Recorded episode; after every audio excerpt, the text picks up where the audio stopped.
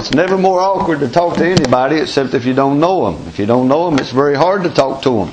And we're going to talk about that this morning. I want to preach to you about the kind of prayers we need. The kind of prayers we need. And Colossians chapter 4, I want to read this to you. I don't think it'll be a very long message this morning. I don't care if it is. If it's a, if it's a long message, I don't mind if it is, but I don't think it will be. I, I don't mind what kind of message the Lord has for me, if it's a long one or a short one. Um, but anyway, I want to hear what God has to say to me.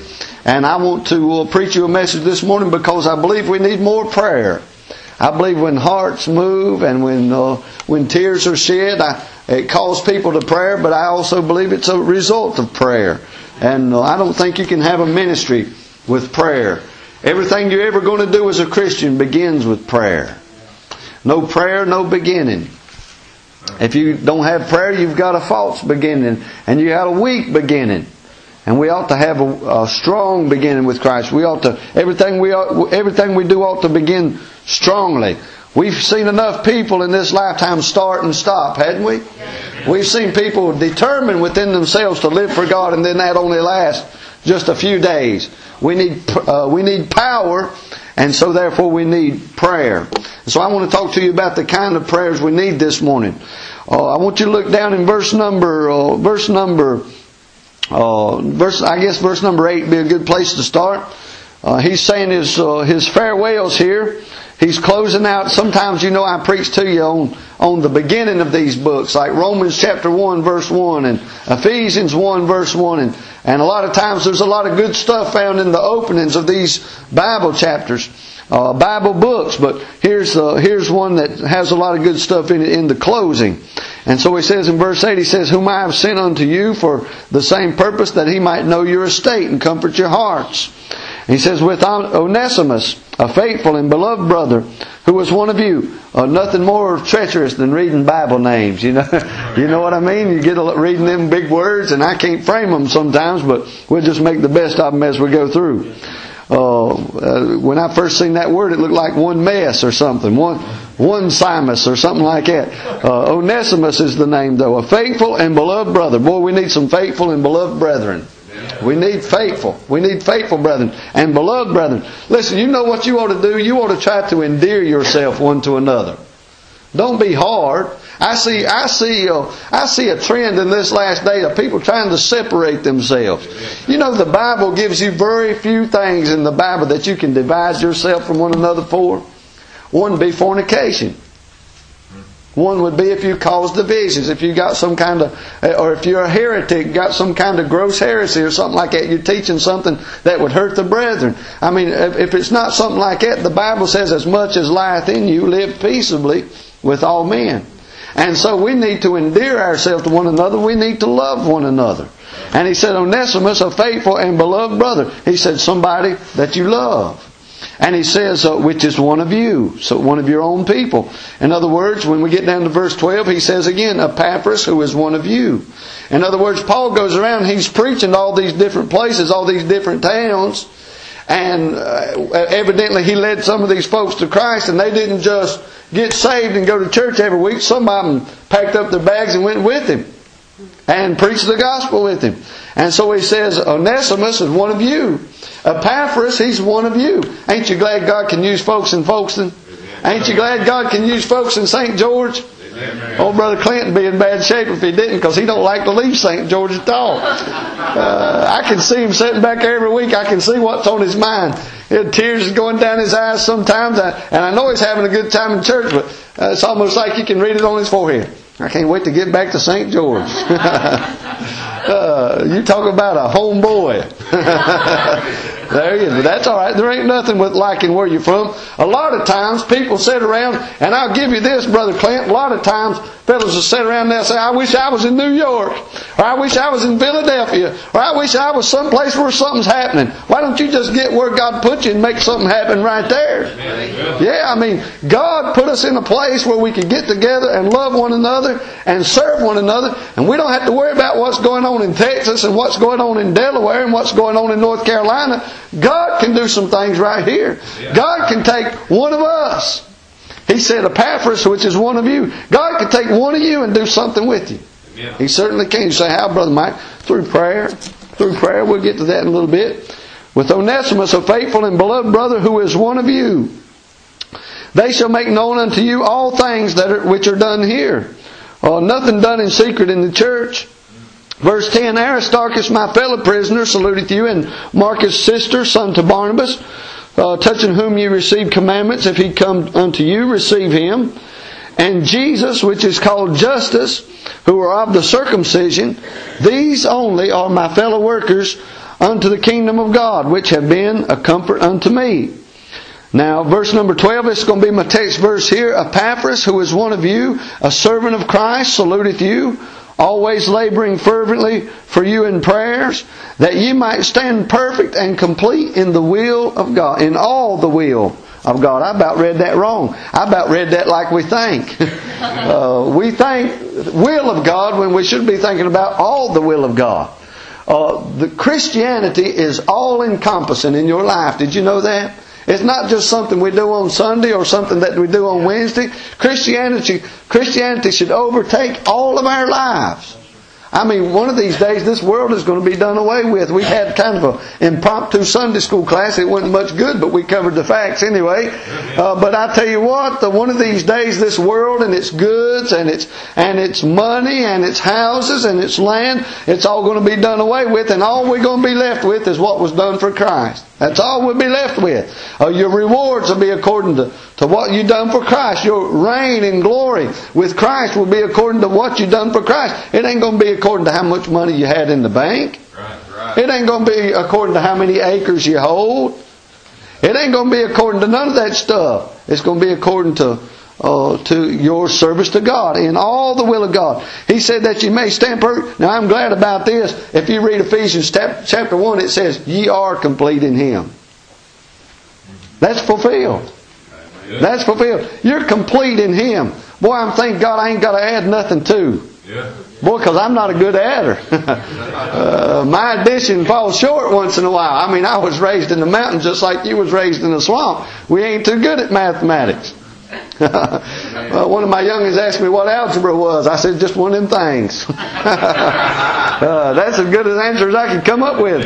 If it's some kind of math, I don't know nothing about it. Uh, but anyway, I'm glad I ain't got to add nothing to it. He said, You're complete. Ain't it good to know you're sitting here this morning complete in Him? Yeah. And that when He died on, your cross, on the cross, He said, It is finished. That truly was a true statement. He wasn't just kidding. He wasn't joking around. He wasn't making small talk to entertain the Roman centurions. When He said it's finished, there was something to that. He said, You're complete in Him. Uh, but that word perfect, now we got some, we got a ways to go right there. Amen. He said, This prayer is that you're perfect and complete, not just complete. Uh, and that perfection, it's not sinlessness. If it was, we'd all be hurting, wouldn't we? Which one of us this morning came in sinless? Just go ahead and raise your hand so we can kick you out. You'll be messing up the, the, the atmosphere here if you're perfect, as, if perfect means sinless. But perfect don't mean sinless. It means that you be a mature Christian, that you be uh, that you learn and understand the doctrines of the Lord Jesus Christ, and you you don't even you don't just know them, but you're established in them, and you're you've got assurance in your heart. I mean, uh, if you can't be assured in the Lord Jesus Christ, then uh, you're unbalanced. You're unbalanced. And you're going to have trouble. And I'm not saying that to throw stones at you and make you look like a lesser Christian. I'm saying that this morning to help you understand that the reason that you're unstable and the reason that things fall apart is you're standing on shaky ground. And the stable ground is there for you. You can live a stable, controlled life under the Spirit of the living God. Yes, sir. That's where the power is. Now he said that oh, he labors oh, fervently for you in prayers that you may stand perfect and complete in all the will of God. Boy, that's what I want. I don't think, listen, I don't think, I mean, just the way my mind is, I don't think that I'll die perfect. I don't think so. I don't believe I'll ever attain to it. Now, Paul talked like there were some folks in his day that was perfect. He said, Let as many of us as perfect be thus minded. He said uh, that uh, we speak wisdom among them that are perfect. There's some people that have stable in every aspect of my life. I don't think I'm going to reach perfection, but I'm going to be reaching for it. I'm going to be found reaching. I hear about the fellow, I got his name wrote down in one of my Bibles. I can't recall it. I got so many things running through my mind this morning. I can't recall his name, but he was over there in the war and he stepped on a mine over in Vietnam. He stepped on a mine and it blowed one of his legs off and it blowed his arm off. And uh, he was sitting there when they found him. When they come and found him, he was doing this. He said, what was he doing, Brother Mike? He was reaching for his weapon. I mean, he done blowed his leg off and blowed his arm off. But one thing he knew, the enemy was coming. He was reaching for that weapon. You know, he's never going to get that weapon. He ain't got no arm. But he was reaching. I mean, I know what I'm made of. I know where my shortcomings are. I know where I come short. I know what my faltering is. I know what my failing is. But when the Lord comes, I want Him to find me reaching. I may not have the arms to reach. I may not have the power to reach. I may not have the strength to reach. I may not even have the character to reach. But I'm going to be reaching. I may never grab the prize, but I'm going to be pressing forward towards the mark. That's exactly what I want to be doing. I want to be found that way, you see. It's the desire of my heart. I want to, that's what I want to be. I don't always, oh, I come short of it plenty of times, don't you? Uh, but when I fall, I like that little song. It says, "When I fall, when I fall down, I want to get back up because I didn't start out to play." It's a battlefield, brother, not a recreation room. It's a fight and not a game. Amen. Yes, sir. So when I fall down, I want to get back up. If I don't get back up, number one, I'm going to give an account of myself. But if I don't get back up, I might discourage you. If you don't get back up, you might discourage me. You don't know what, but what I might be looking for you every week. Now I know if old brother so and so is sitting there, or old sister so and so is sitting there, I mean that encourages me. And when I come in, I look around, I don't see them, I might say, Amen. Amen. That's right. And they might be just somebody, Josh, they might be just somebody come in and look for you. Brother Curtis, they might be somebody come in and look for you and say, oh, hmm. and be discouraged over it. That's the way the Christian life works, you know. There ain't one of us, listen, I, you know, we like to think well of ourselves, and I like to think I can hang on a little while. But Brother Clint, I'll just tell you what, I'm not strong enough to live the Christian life by myself. Yeah, right. No, sir. No, sir. No. When the Lord sent out the disciples, did He send them out one by one or did He send them out two by two? He sure did. Boy, you need a friend to serve God with. Yes, sir. And here, these people in Colossians, this the, uh, the, the, the town is called Colossae. You understand? C O L E S S E. I hope that's the way you spell it. But anyway, uh, these Colossians here, this was one of their friends. This is one of their brethren in Christ. He said, This fellow's been laboring for you. Have you been laboring for one another? Have you been praying for one another? If you have, I want to tell you this morning, if you want to get started, this is just in case you want to get started this morning. We're uh, working with and serving with one another. Of course, we serve the Lord. You understand? But we serve with one another. I want to tell you this morning how you can do it. He says, uh, look back in verse number 12 one more time. He says, Epaphras, who is one of you, a servant of Christ, saluteth you, always laboring fervently for you in prayers. Now I want to talk to you this morning. If you're going to labor for one another, the best way you can do it is by prayer. Sometimes I don't have the money to fix your money problems. Sometimes I don't have the wisdom to fix your uh, mental problems. you wouldn't think folks have mental problems, do you? And I don't mean that like you're crazy or insane. I just mean that as you live your life day by day, thoughts and fears and desperations arise that I don't always have the wisdom to fix, but I know the man that created the mind. I know the one that fashioned my frame, and I know if he's able to speak peace to me, I know if he's able to comfort me, I know if he's able to guide me, if I, know if he's able to instruct me, I know he'll be able to do the same for you. So if I'm going to help you, if you're going to help me, we're going to have to pray for one another.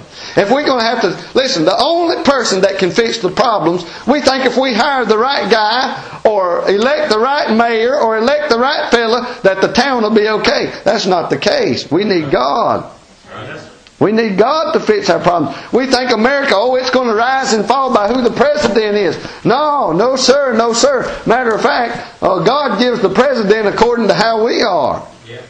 Yes, sir. I mean, uh, he don't lead us; we lead him, whether whether we realize that or not. If if you get a, a lazy people, if you get a unfaithful people, if you get an unstable people, well, that's the kind of leadership that's going to follow, and they're just going to take you right down the path you wanted to go in the first place. The thing is, we don't need a better president. We need a better focus. We need a better determination. We need a better stability when it comes to worshiping our God and serving in our God. And so I want to tell you this morning, first of all, we need prayer. That's my one point message. Now I got a few subpoints under that. I'm going to talk about a few things, but this morning, number one, first and foremost, and all the way through the issue, we need to pray. We need to get back to prayer. We need to get down on our knees and pray. Listen, you need to take time out of your day to pray. And the best way to do it, the very best men in the Bible, they prayed three times a day. That wouldn't hurt us to do that, would it? I mean, just think how much you're going to have. Brother Mike, if I pray, will all my problems and trials go away? No. I just want to be honest with you. Sometimes men will stand in the pulpit and they'll say, if you'll do this and if you'll take your little checklist and you'll check off all this stuff and you'll do the things that I tell you to do, you won't have a problem in the world. The only problem with that is those promises seem to come short. Uh, you're going to have, the Lord said, as long as you're in this earth, you're going to have the poor, you're going to have the troubles, you're going to have tribulations, you're going to have trials. All these things are going to come to pass. But with the Lord, there's great joy. Yes, sir. With the, with the Lord, there's great stability. Now look, what would it be like if you spent your whole life going from one defeat to the next defeat to the next defeat to the next defeat, and all the while you're telling people around you you believe in the Lord Jesus, and the testimony that your life is given to them is they see the professing Christian who's going through defeat after defeat after defeat after defeat after defeat. Your testimony is going to be that God is not able. But if you through prayer get the victory, then you're going to say, I believe in the Lord Jesus Christ, and the world is going to witness the fact that you believe and you pray and you just go from one victory to the next. Boy, he sure does have a lot of problems, don't he? Boy, he sure is going through a lot of tribulations, but I know one thing, he comes through it all. I mean, I mean everything that comes against old old boy. I mean, he just uh, keeps a smile on his face and prays, and somehow and that's a big somehow. That's a capital somehow. Uh, I sort of say it's a capital S somehow, but every word in that, every letter in that word is a capital letter. Because I tell you what, almost every time I about listen, I'm just, uh, I don't have a lot of faith either. I, I mean, I just tell you what, most of the time I get by the skin of my teeth. I wish I could stand up and say I was a great man of faith, and oh, just I can't do that. I take most of the time when I'm beginning to go through trouble.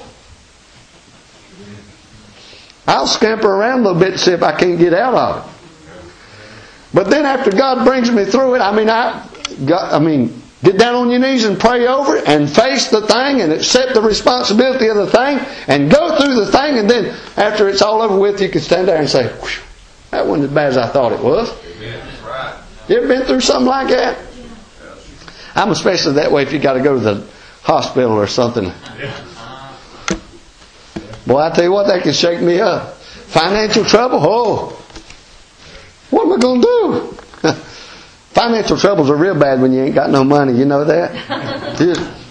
what am I going to do? But God provides every time. God provides every time. Oh, Brother Richard in here the other last week, he joined the church, him and his family, and his testimony was that he has not done without.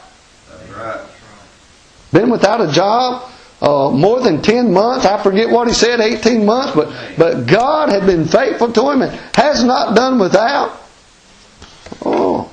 That's right. And we just get used to God taking care of us. See, we used to taking care of ourselves. Amen. But we need to get used to God taking care of us. You say, what are you saying, Brother Mike? I'm saying we need to learn to pray. Prayer, if it signifies nothing else, signifies that you depend on God. God knows what you need. God sees the problems that you're going through. God sees the trials that you're going through. God sees every problem that's in your path, but He wants you to depend on Him. When you get down on your knees and say, God, I'm about to face this trouble, you're not revealing nothing to Him. He knew it already. Right. Matter of fact, He saw it before you did. Matter of fact, He probably put it there. He, not revealing nothing to him. But what it shows when you get down on your knees, it shows you depend on him. And I want to depend on him. I want to depend on him.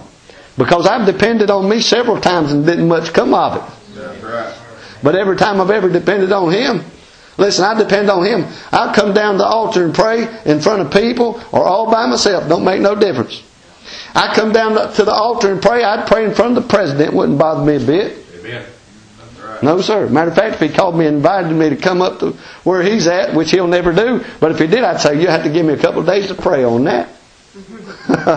Might not be the will of God. I'm not worried about who's in the building before I pray. If there's nobody in the building, I'll pray. If the building's full, I'll pray. Don't bother me. You say, why? Because I'm talking to God that's bigger than every one of us.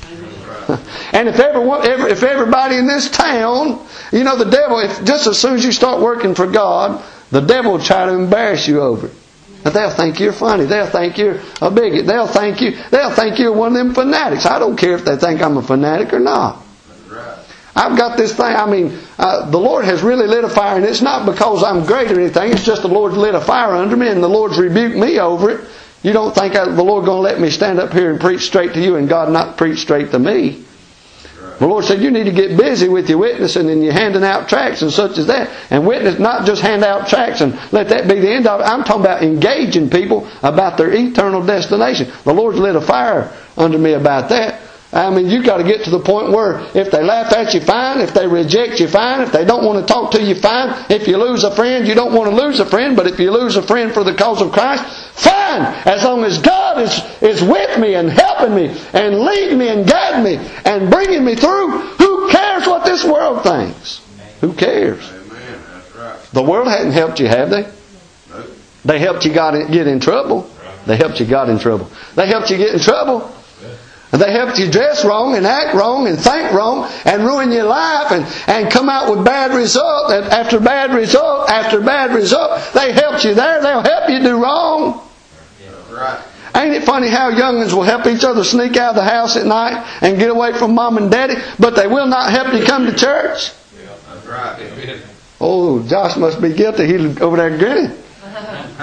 The world will help you do all that stuff. The world will help you do every kind. They'll help you get a six pack of beer.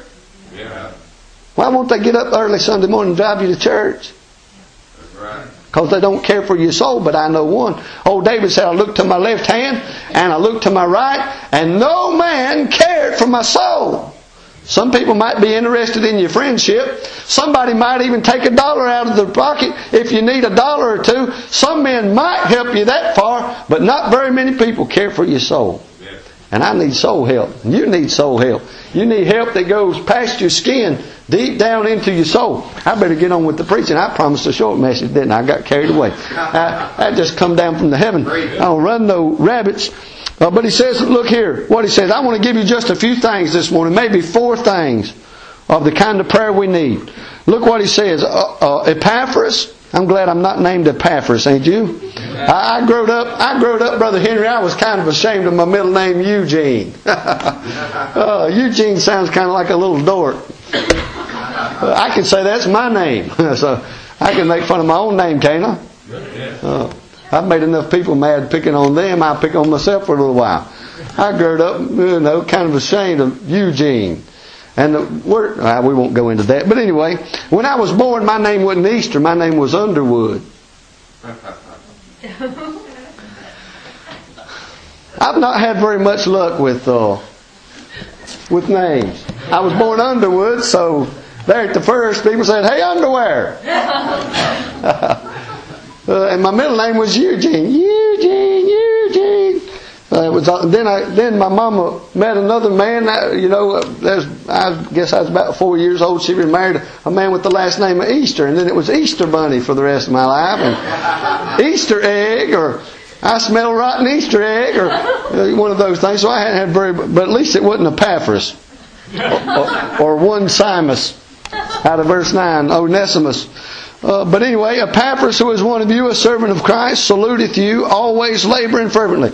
I want to just use that little sentence right there and tell you a couple of prayers that we need. How about always prayers? That's right. How about that? See what it says? Saluteth you, always laboring fervently. There's my lesson outline right there. We need always prayers. We don't need just sometimes prayers. We don't need prayers just when things are bad or just when we need something from God. That produces instability. I don't want to be up or encouraged or zealous or on fire for God just when I need something. Lord, I'll come to church because I need you. Or Lord, I'll pray because I need you. Or Lord, I'll do this if you'll help me. Or Lord, I'll tell somebody about the Lord if you'll help me. Or Lord, I'll put a dollar in the plate if you'll help me. No, sir. If God don't help us, we still need Him. That's We was talking about them three Hebrew children this morning in Sunday school. They said, look, King, we're not bowing down and worshiping your God if He don't help us, if He don't do nothing for us. We're not going to bow down and worship your God because He's not the true God. Yeah. Your little God is not the true God. We're going to worship our God if it kills us. Amen. Well, listen, if the if your job falls apart, and I, I don't want your job to, to fall apart, you understand? I hope everybody in here keeps their job and keeps their money and keeps their livelihood. I would never say something as stupid to say, I hope everything falls apart for you. I want everything to go good for you. But listen, the same God that you can depend on in the bad times is still God when the good times come along. He's worth worshiping when you need something, but He's worth worshiping when you're living on the mountaintop. He's worthy to be worshipped. He's worthy. I mean, you ought not listen. Most of the time, you serve God because you're afraid something bad is going to happen. Well, just like you serve Him because you're afraid something bad is going to happen, you can serve Him because you're glad that you're in a good spot. Amen. He just sung the song just a minute ago. Got so much to thank Him for. Boy, that's the time to serve Him. I mean, when Israel was blessed, they went astray. David said, when I was afflicted, I came back. God, God throughout the whole Testament, uh, throughout, throughout the whole Old Testament, was looking for somebody to serve Him when times was good. When there wasn't no wars. When there wasn't no Jericho to march around. When there wasn't no Red Sea to cross. When there wasn't no wilderness of sin. When there wasn't no dry land. When there wasn't no dry, when everything was rosy and they had plenty to eat. And when they had plenty to drink. And when they had, when they had no enemies. When they had rest. The Bible says when Solomon became king, they had rest from all their enemies. God gave them rest. Didn't have no wars. Didn't have no wars. That's when God wants us to stick with Him. I mean, have always prayer. Pray when times is rough. Listen, uh, why don't you do it this way? Why don't you pray all the time? And when hard times come, you just double up. Amen. Then you might get so used to praying doubled up that when the good times come, you might just keep right on going. Right. I mean, just make a habit out of it. You got to pray all the time. Just keep on doing it. Amen. It ain't going to hurt you. Amen. I never, I never got up from prayer hurting, hungover. People get up out in the world and they get all drunk and stupid. Wake up the next morning, about 12 o'clock. The next night, when they finally get their mind cleared, they call up their buddies. Didn't we have a time last night? no, you didn't, you big dummy. But I tell you what, we had a time. We had a time Wednesday night. I think we had a time just a little bit ago. Amen. I mean, I want to see more times like that. Amen. But listen, God, if you read James chapter 1, God don't bless instability. He don't bless sometimes prayers. He'll be, listen, He'll be merciful to you when you're first saved. Oh, I thank God, I thank God that He likened salvation to like the birth of a new baby. I didn't require, I didn't require nothing of my children until they was at least five or six years old. Did you? I mean, you didn't make them go out and change your spark plugs when they was three years old. You wouldn't put a two-year-old on dishwashing detail, would you? You'd be eating dirty dishes and broke dishes, and you'd go broke trying to replace them all, wouldn't you? I'm glad God's merciful to us a long time. When we're first saved, most of the time we just pray when we when we need something. But as you grow as a Christian, you're going to realize, hey, there's a bunch of other people that need something too. That's right. And not only that, needs are not the only things to pray about. Amen. hmm Sometimes you can just pray, thank God for you for your goodness. Thank God you've been merciful to me. Thank God you saved that brother, and thank God for what you've done over there. And look how good you are. Thank God for your word. Thank God for your word. Thank God for your word. We'll come back to that. I guess the word don't get his. Epaphras, who is one of you, a servant of Christ, saluteth you always. And then laboring prayers. Laboring prayers. Laboring prayers. Listen, sometimes uh, prayer can be like labor. Over in the Old Testament, it was likened to a wrestling match with Jacob. When the Lord Jesus Christ was facing the cross, He labored in prayer. Sweat that became like great drops of blood. That's laboring right there. I mean, when you're sweating blood, that's labor right there. Uh, it, it's exerting. It's a, it's working. Uh, sometimes it can be hard to pray. Sometimes, listen, you know what? One of the hardest times I find to pray is after a good long period of just sinful thought. Then it's hard to pray. But it's still God still requires. You're still His son. You're still His son. God wants you to labor in prayer. So sometimes it's not fun. To, sometimes, Brother Clint, let me make this promise to you. Sometimes it's fun to pray. I've seen times where we've prayed and within 30 minutes God answered a prayer. That's fun. That's right. I could do that all day long, couldn't you? Yes, sir. One time we prayed a prayer and here we said, God, give old Josh a car. 30 minutes. Boom! That's fun. I called everybody. Hey, Brother Allen, guess what?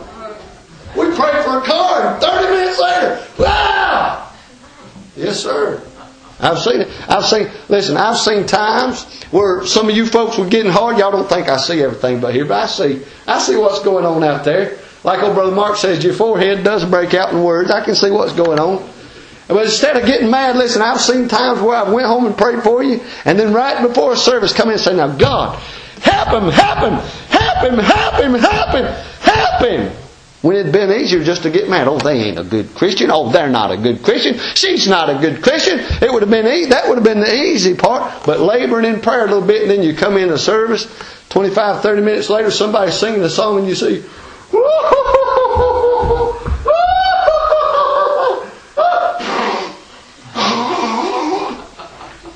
I like it when folks go to shedding tears and blowing snot. That means something's going on.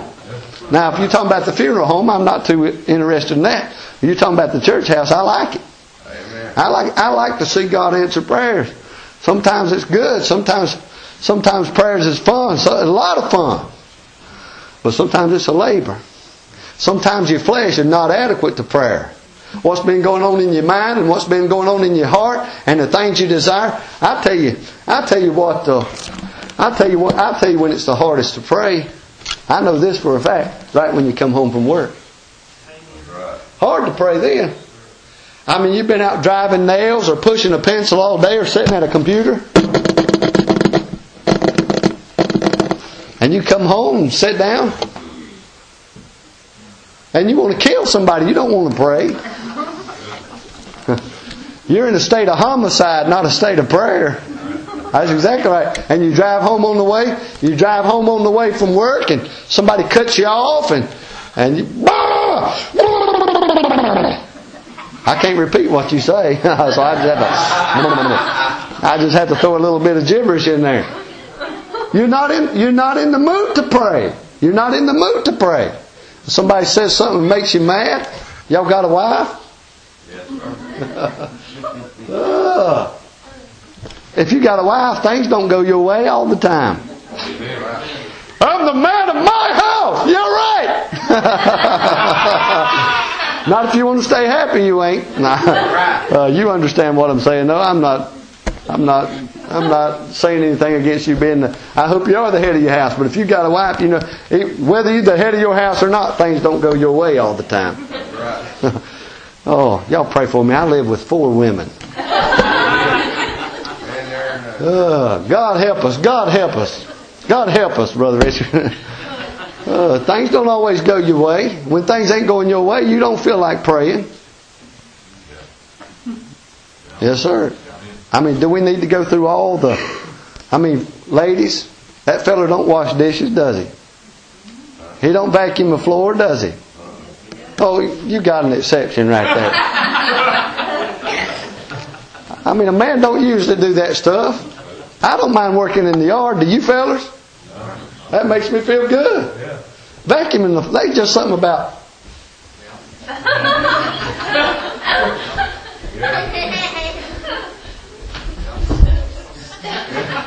There ain't nothing a man cares about along that neighborhood right there.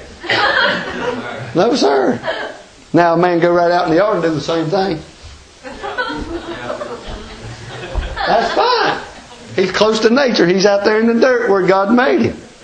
Right. Yes, sir. I don't mind getting that dirt just so long as it ain't out of carpet. I don't mind that a bit. I mean, well, ladies, you expect him to do some things, and he don't do what you expect, does he? No. Yes, that's.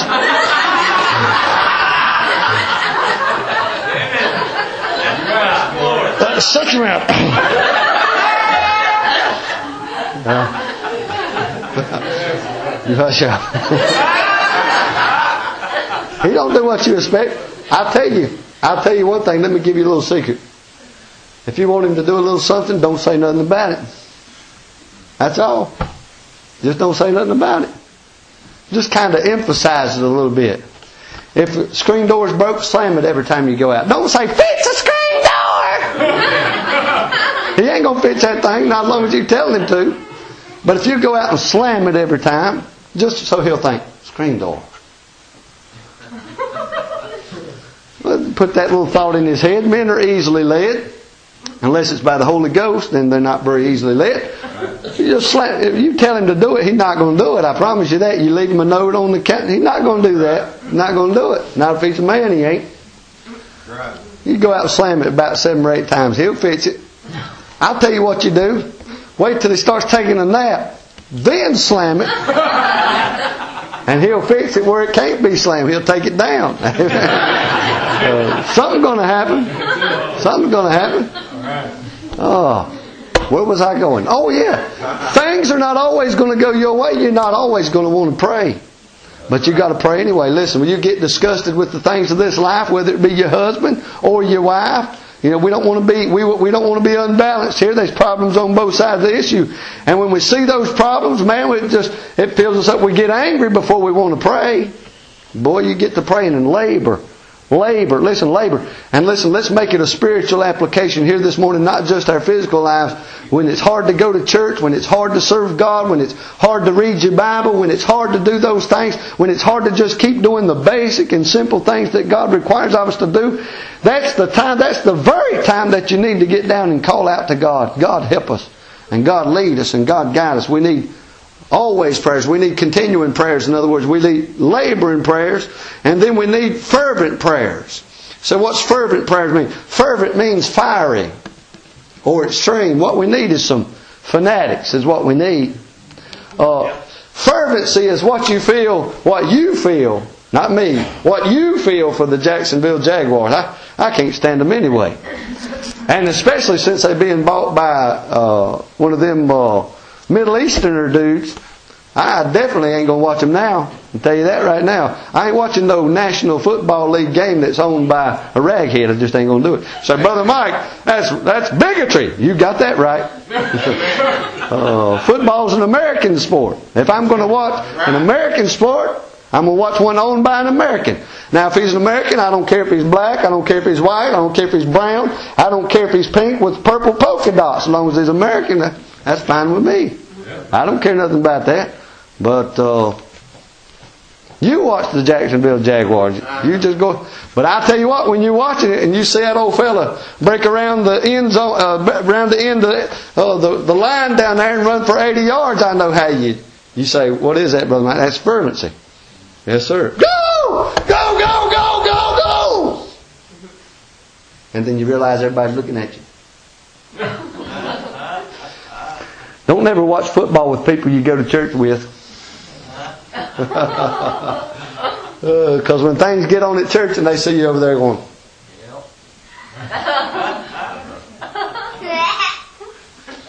I just don't believe in all this shouting. What are all these people carrying on about? Just nudge them next time and say, Somebody scored a touchdown.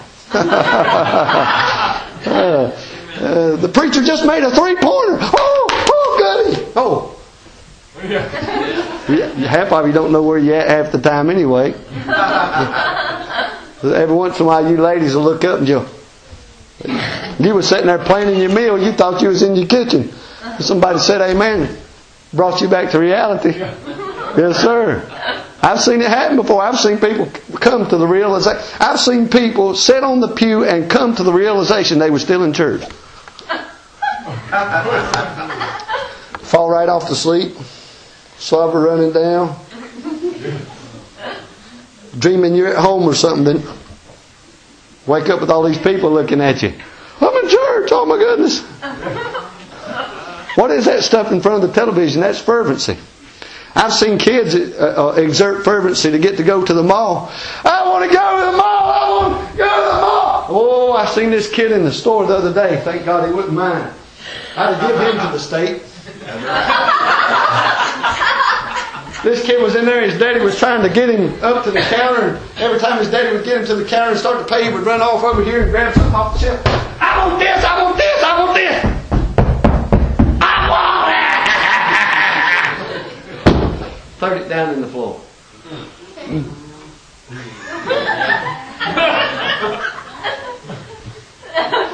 You can't hit kids that's not yours. You can't hit your own. His daddy might need a whooping. Yes, sir. That's exactly right. Well, you say, what is that? Well, it's rebellion, first of all. But I'll tell you what it is on the other side of the story. Fervency. I mean, they want it, boy. For there's a lot of, there's a lot in kin with zeal and fervency. Now, don't be rebellious. I'm not saying that. Don't pitch a fit in public. If you want to go pray in public, that'll be all right. Right. I encourage that. I certainly do encourage that. Not rebellion, all that other stuff. I said all that to say this. When are we going to get some fervency about the things we want from God? I mean, call out to God. Cry out to God. You remember when you was a little baby and you wanted something? A little boy, a little girl, and you wanted something? I mean, it broke your heart when you didn't get it. I mean, I guess that goes for adults too. They want things they can't get. I mean, but I'm talking about now spiritual things. When you want peace and can't get it, when you want some real uh, stability and can't get it, when you want deliverance and you can't get it. I mean, when you keep failing at the same things over and over, uh, eventually, if you stick with God and if God's grace and mercy is good to you, and if He allows you to stay in there and gives you the strength to stay in, eventually you're going to quit getting down on your knees and saying, Now I lay me down to sleep. I pray my, the Lord my soul to keep. If I should die before I wake, I pray the Lord my soul to take. You'll quit praying those prayers after a while. And you'll get down and you'll just, you'll want something from God so bad. You'll say, God, please help me and save me and help me and lead me and guide me and deliver me and help me, help me, help me, help me, help me. You don't even got to really know what you're talking about. Just beg Him and plead with Him and call out to Him. I mean, you ever got in a desperate situation like that? Brother Curtis, I've had sins in my life I was desperate to get rid of. Desperate to get rid of. I hated them and I wanted them gone. And because I'm still wrapped in this flesh, it seems like they end up beating me. That's right. And you've got to get mad sometimes. Just say, God, help me with it. Get excited over it. I mean, boy, when I think about the things that's going on this day and time, I think about I think about people robbing other people and stealing stuff and uh, air conditioners getting stolen out of churches and youngins are getting stolen. I mean, the people in this day and time, they don't got no character, Brother Henry. They don't got no character whatsoever. But I think about people trying to steal something from me. It makes me mad, boy. That's right. You ought not never, never lose a pistol. I mean, you ought to keep you ought to keep track of stuff like that. But I lost my pistol the other day. I couldn't find it. Boy, I got upset. I thought somebody had come in my house and took my pistol. The pistol, that's replaceable. Yeah. But the sanctity of my home, that's a different story. If somebody come in and stole something, I'd hate to lose those things. I remember my cousin a couple years back, somebody come in and stole a couple thousand dollars worth of stuff from him. You know what bothered him? Not that the stuff was gone, insurance would replace that. You know what bothered him? Somebody come in his house. You know what it caused? It caused him to get mad. I came home from work one day and somebody had, I had my four wheeler up in the back of my truck and I had my truck backed in my garage. This is when we lived in Delaware. And somebody, some little punk, came over to my house while I was at work and pushed my truck out of the garage and rolled. And they busted my tail light out of my truck while they was doing it. But they rolled my four wheeler out of the back and rode it off. I should have locked it up a little better, I guess, but I don't think I ought to have to lock my stuff. That's right.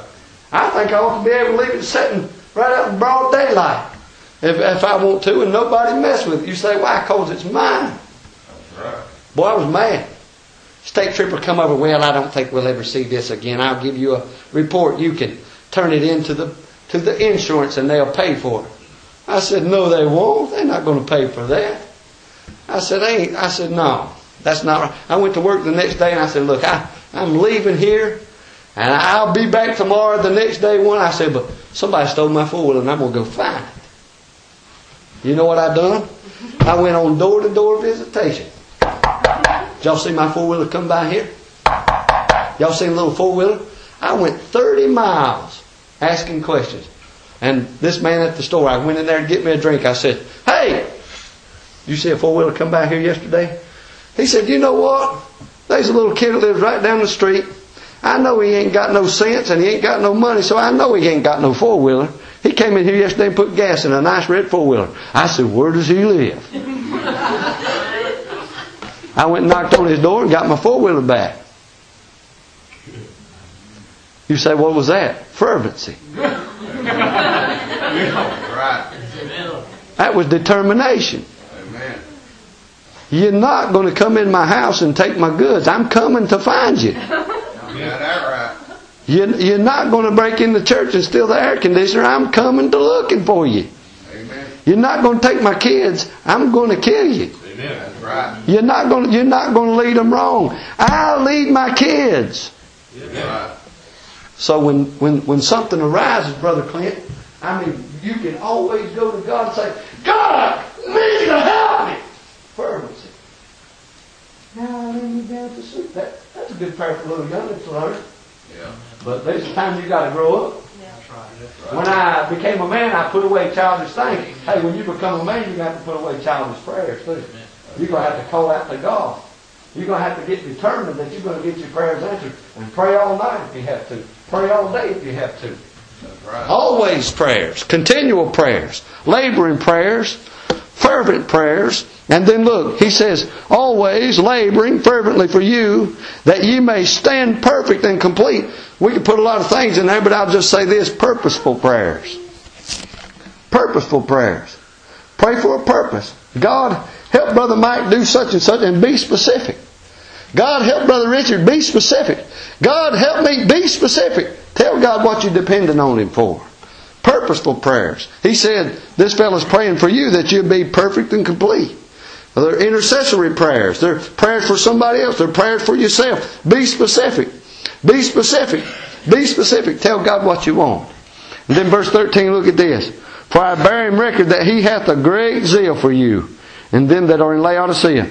You know, sometimes I think what we need before we ever get really a spirit of prayer is some zealousness. I mean, we just get tired of living the way we're living and get tired of being defeated all the time. And we see what God can do. There's going to come a time in your life, listen, if you'll follow Christ long enough, there'll come a time in your life when you'll realize that God can do whatever you need Him to do. I didn't say whatever you wanted Him to do. I'm saying whatever you need Him to do, He can do for you. And when you realize that He is the only one that can do for you, you'll approach Him with the same zeal that you approach everything else in your life from this point on back.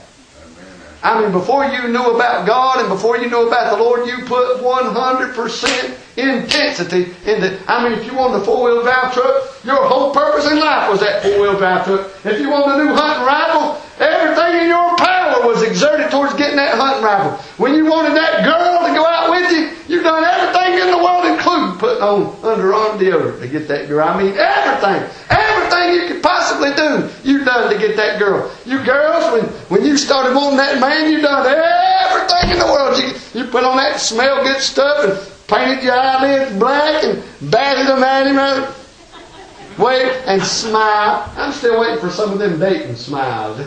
Ain't you? She got me. I'll get her. no, I'm just kidding. Uh, Brother Nathan, when they're dating, they go. When you're married, they go.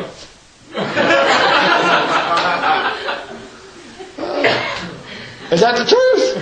Yes, sir. Uh, I got one brave enough to go with me. Me and him will be sleeping out there with King tonight. Yes, sir. Before you knew the Lord, you put everything, everything you could think of into getting your way and getting what you wanted. And you realize none of that stuff satisfies. None of that. I mean, listen. You get you get the finest job in the world. The Lord can still make it where that fine job can't do you a lick of good. That's right. You get the best, you know what? We get these great, wonderful things. We think if I get this fine car, I'll ride all over town. People look. Nobody's going to be looking at you. That's right. Nobody. Kid get us, I'll get this hot rod, I'll get the prettiest girl in school. It don't work. That stuff don't work. If I get this rifle right here, I'll get the biggest deer. No, you got to be able to shoot to get the deer. Right. You, you, gun ain't- uh, When I was a kid, you know what they started telling you on commercials? If you'll get Air Jordans, you can dunk a basketball. No, it's not in the shoes. It's in your genetics. Amen. It's in the shoes. It's not in the shoes. Let me tell you something in the Christian aspect. It's in the prayers. It's in the prayers. Listen, all that stuff in the world, it never satisfies you one time. You're still beating your head against the wall if you're not praying. I'm desperate. I'm desperate. I'm, well, stop being desperate and start getting delivered. Amen. Get on your knees and call out to God. He will answer your prayers. He will. He will. He will answer your prayers. He's able. Not only is He able, but He will. Yes, He will. Now, somebody said God is good the other day. I said He can't be nothing else. That's right. God help me out. Of course He helped you out. That's what He does. God delivers. Of course He delivers. That's what He does. Now, just as soon as you figure that out, you'll put as much zeal and as much intensity into getting a hold of God as you did getting a hold of the things of the world. Go after God like you go after your paycheck. Go after God like you went after that boy. Go after God like you went after that girl. Go after God. Go after God. You say, how do I do that? Always prayers, continual prayers, laboring prayers, fervent prayers, and get some zeal. Get some, basically, let me say that this way: get some life in you. Amen. Somebody gets up here to sing. Don't don't don't let the the the don't let the um, don't let the crickets out praise you out there. Uh, sit up here. Somebody's getting ready to sing. Let me say this: y'all get something to sing. I love y'all singing. Uh, I, I can't find no better singing. We got listen. We got people. All you may not believe this, but you go on the website and check it out. You go on our website and you go down at the bottom and you can click on. There's a little earth down there and it's spinning around. You go on that thing and you click on that thing, it'll come up real big. It takes it a few seconds to come up, and it's the earth. And there's a little yellow dots all over that. That's where people have logged on to our website. It's all over the world. You know the constant feedback I get from our website? They say, y'all got the best Christian singing there is anywhere. I'm talking about people from the Philippines. I'm talking about people from Romania. I'm talking about people from London. I'm talking about people from Ireland. I'm talking about people from Africa just a little bit. Nobody from South America yet. But the United States and Canada is filled up. People are look, logging on from every place and saying we got good singing. We certainly do. So I'm not saying nothing about that. Just be ready to sing when you get up here. Have something in mind. Before you even come to church, say, God lead me. That's prayer. God lead me. If I get called on to sing, what am I going to sing? And then somebody gets up here unprepared because Brother Mike liable to put somebody on the spot. While you're getting ready, you hear this.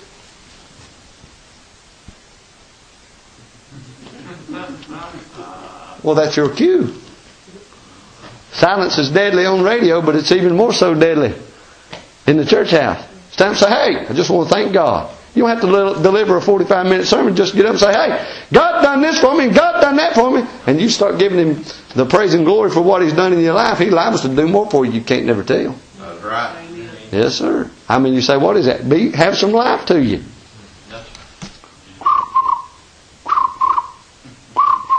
That's not good for a church service. Nobody ever got saved by the crickets. Crickets cannot preach. They say the same thing over and over and over and over and over. They can't preach. No, sir. About like my preaching, but that's okay. Hey, have some life to you. Be ready to say amen. Be ready to stand up and give God the glory for what. It, has God ever done something for you? Yes, sir. Well, amen. There you go then. Let's pray. Heavenly Father, thank you for your goodness this morning. Thank you for your love and for your mercy. And Lord, I thank you today, God, we're going to have a little dinner tonight, dear God, and some singing, and, and we're going to have a good time tonight. I thank you, dear God, for the opportunity to do that. I thank you most of all, though, for what that represents, God. I, I thank you that your Son was born. And Lord, we emphasize his death, burial, and resurrection, but we do thank you that Jesus Christ was born. And I thank you for that, God. I thank you for coming to a lost and dying world, God, and, and giving of yourself, dear God, that we might benefit. Thank you for that. God, this morning we preached on prayer. I pray with all my heart. I pray with all my heart and soul that your people, dear God, would go home and cry out to you, dear God, and depend on you. And, and just call on your name, God. I think about old, uh, old Enos, God. I think about in his days, or Seth, God, people started calling out your name, calling on your name. And God, I pray we start calling on your name again. It's hard times, it's bad times, it's rough times, dear God. And we've seen times in this country where we've been able to make more money and, and all this kind of stuff like that. But God, I pray you'd help us to draw nigh to you now and realize that we can do more with prayer than we can with a, a bank book, and we can do more with prayer than we can with our, our looks or our wisdom or our any of that stuff, God, our prestige, God. Help us to put that, that stuff aside, dear God. And if you've given us those things, help us to praise you, dear God, with our glory, God. Take the things uh, that are special that you've given to us, God. Take these things and use them for your honor and glory. Help us to do that. Help us to call on your name always. Help us to call on your name in labor, dear God, even when it's hard to do. Help us to call on your name fervently, dear God, and get some zeal in our life about seeing the right thing take place. We'll thank you for what you do. Thank you for your goodness. Have mercy on me, God. Help me to be the preacher I ought to be. Help me, God, to, uh, to be what I ought to be. But God, make these messages real uh, to our hearts and lives, and I'll thank you for what you do. In Christ's name I pray these things. Amen. Amen. Thank you for coming this morning. You are dismissed.